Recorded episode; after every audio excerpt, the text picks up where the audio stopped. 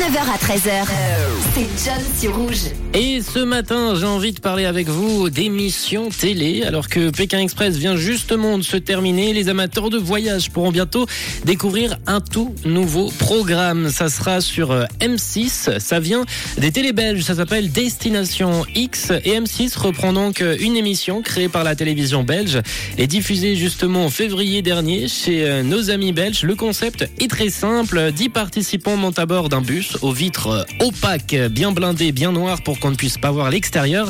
Ils parcourent le bus et quand euh, le bus, ils parcourent l'Europe, et quand le bus s'arrête, bah, tous les candidats doivent euh, un peu deviner où ils se trouvent, sachant que tout est évidemment fait pour les induire en erreur. Après le vote euh, de fin d'émission, le joueur le plus éloigné de la bonne réponse quittera l'émission et ainsi de suite, ce qui est concrètement le but du jeu GeoGuessr. Je sais pas si vous connaissez.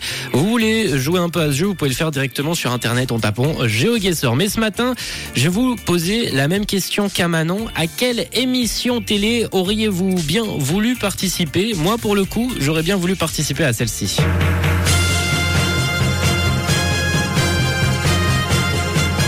à ramasser les boyards avec des énigmes, tout ça dans un fort. Moi, ça me plaît bien. C'est une émission qui m'a marqué quand j'étais petit. Je l'aurais faite parce que c'est pas non plus comme Colonta ou Pékin Express où il y a beaucoup d'efforts. C'est en une journée.